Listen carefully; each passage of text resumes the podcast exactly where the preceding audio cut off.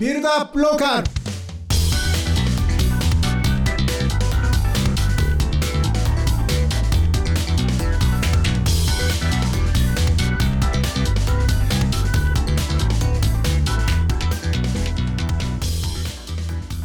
ビルドアップローカル。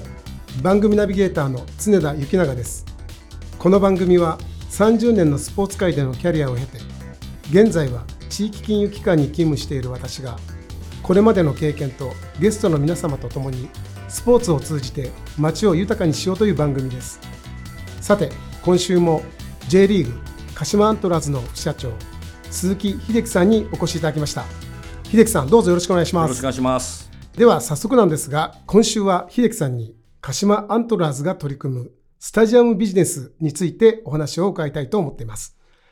まずスタジアムビジネス、これを推奨しているきっかけですとか、またなぜスタジアムビジネスが今クラブにとって必要なのか、このあたりをですね、お話を伺いたいんですがよろしいでしょうか。これはですね、はい、2006年に国の制度が変わったんですね。はあ、いわゆる公共施設が自ら運営する、うん、あるいは第三セクターで運営するっていうものから、うん、民間事業者にお任せして、きちんと収益を上げて、はい、その代わり、まあ、かかってるコストを少し削減しようじゃないかっていう目的で始まった制度なんですが、なかなか大規模のスタジアム系は、その指定管理者ってなかなか手を挙げるところがなくて、はい、当初、初年度から手を挙げたのが、J リーグで鹿島アントラーズ、はい、プロ野球で千葉ロッテマリーンズ。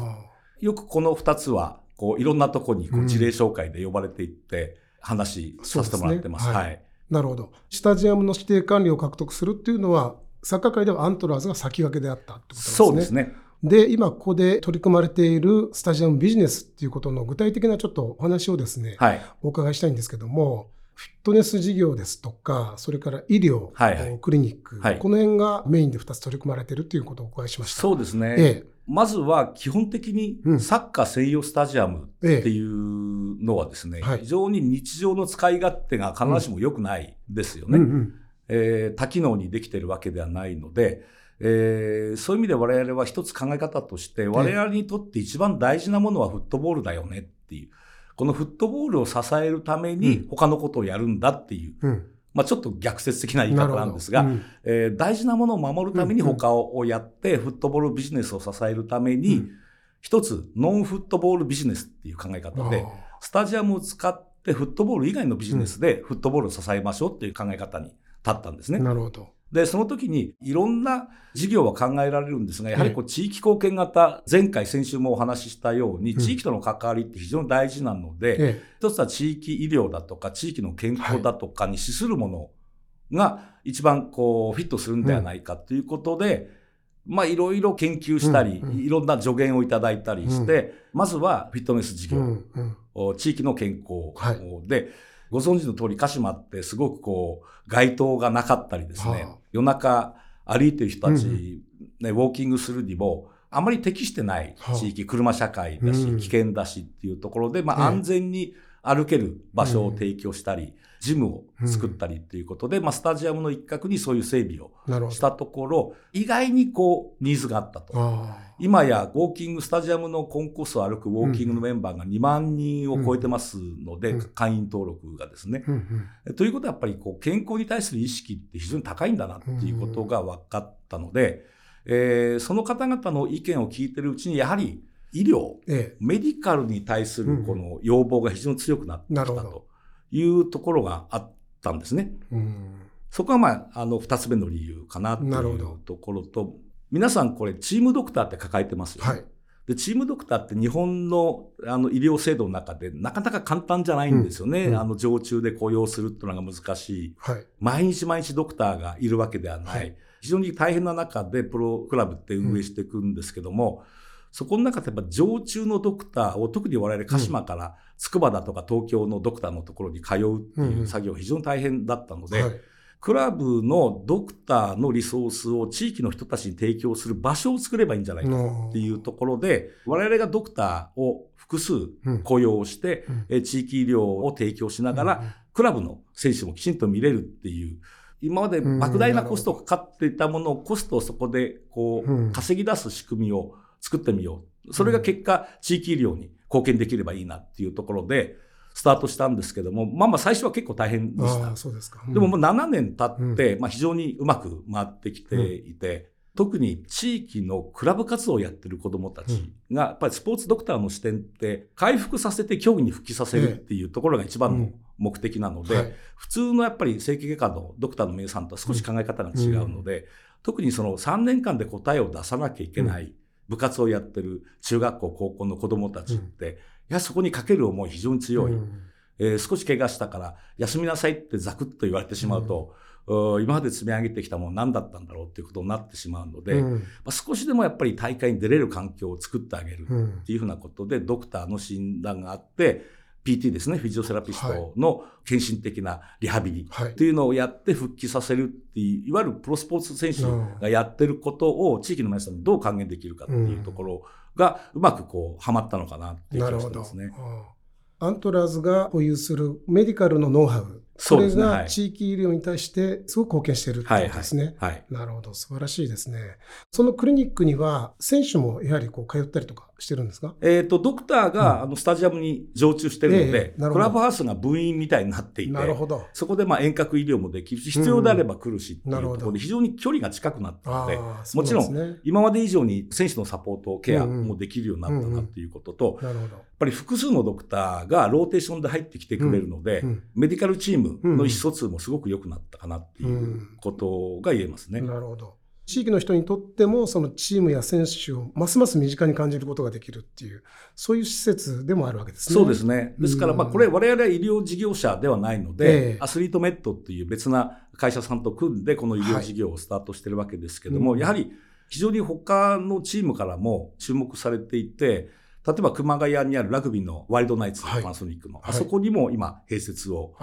して動いているし、うん、今度来年4月には、西武ライオンズのボールパークの中にも同じようなメソッドのクリニックができてくるっていうので、とにかくスタジアム、いわゆる箱があって、チームのメディカルをこう提供するっていう仕組みそのものは非常にいい仕組みなので、ええ、これ多分うまく回せばどこでもできるんじゃないかな。あね、まあ、ニーズとしてはありかなっていうふうに思ってますね。鹿島モデルですね。そうですね。素晴らしいですね。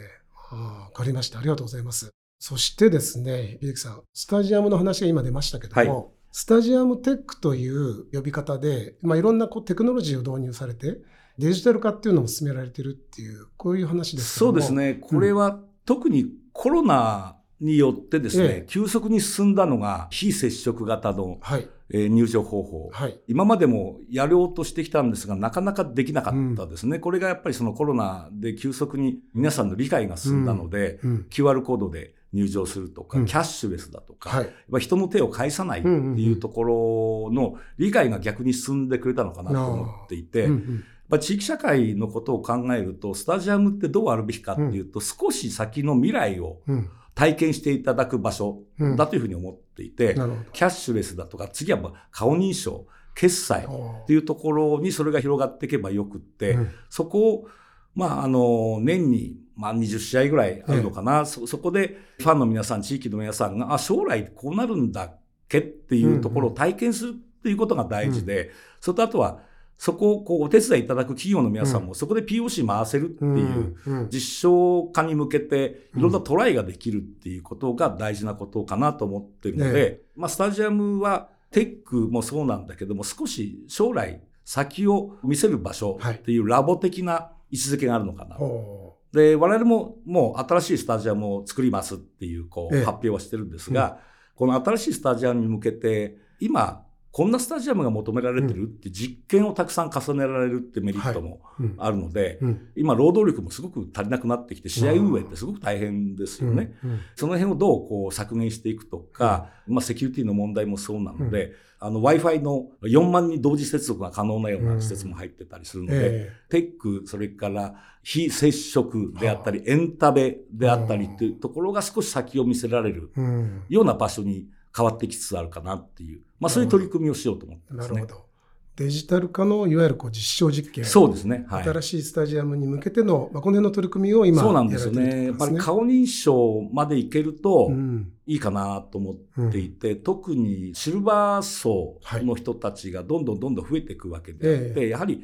その顔認証で一回認証しておくと、うんうん、後々やっぱり楽なことが多くなってくると思うので、ええ、今 NEC さんと我々、うん、あの顔認証の導入実験をたくさんしてますけれども、うん、それが早くこうファン全体に行き渡るような仕組みができると、将来につながるかなっていう気はしてます。なるほど。わかりました。ありがとうございます。本当にスポーツだけの施設ではなくて、地域に開かれたコミュニティとしても活用されているということですね。でしかも収益性も兼ね備えた取り組みということで、さすがアントラーズだなというふうに思います。今週はですね、鹿島アントラーズの鈴木副社長にスタジアムビジネスについてお聞きしました。来週も鹿島アントラーズのまちづくり会社について鈴木さんにお話をお伺いしたいと思います。秀樹さん、本当にありがとうございました。ありがとうございました。常田幸永がお送りしているビルドアップローカル。本日はここまでとなります。次回も鹿島アントラーズの鈴木副社長により詳しくお聞きしたいと思いますので皆さんどうぞお楽しみに。番組の感想は各媒体のコメント欄か X でハッシュタグビルドアップローカルをカタカナでよろしくお願いいたします。お相手はビルドアップローカル番組ナビゲーターの常田幸永でした。それではまた。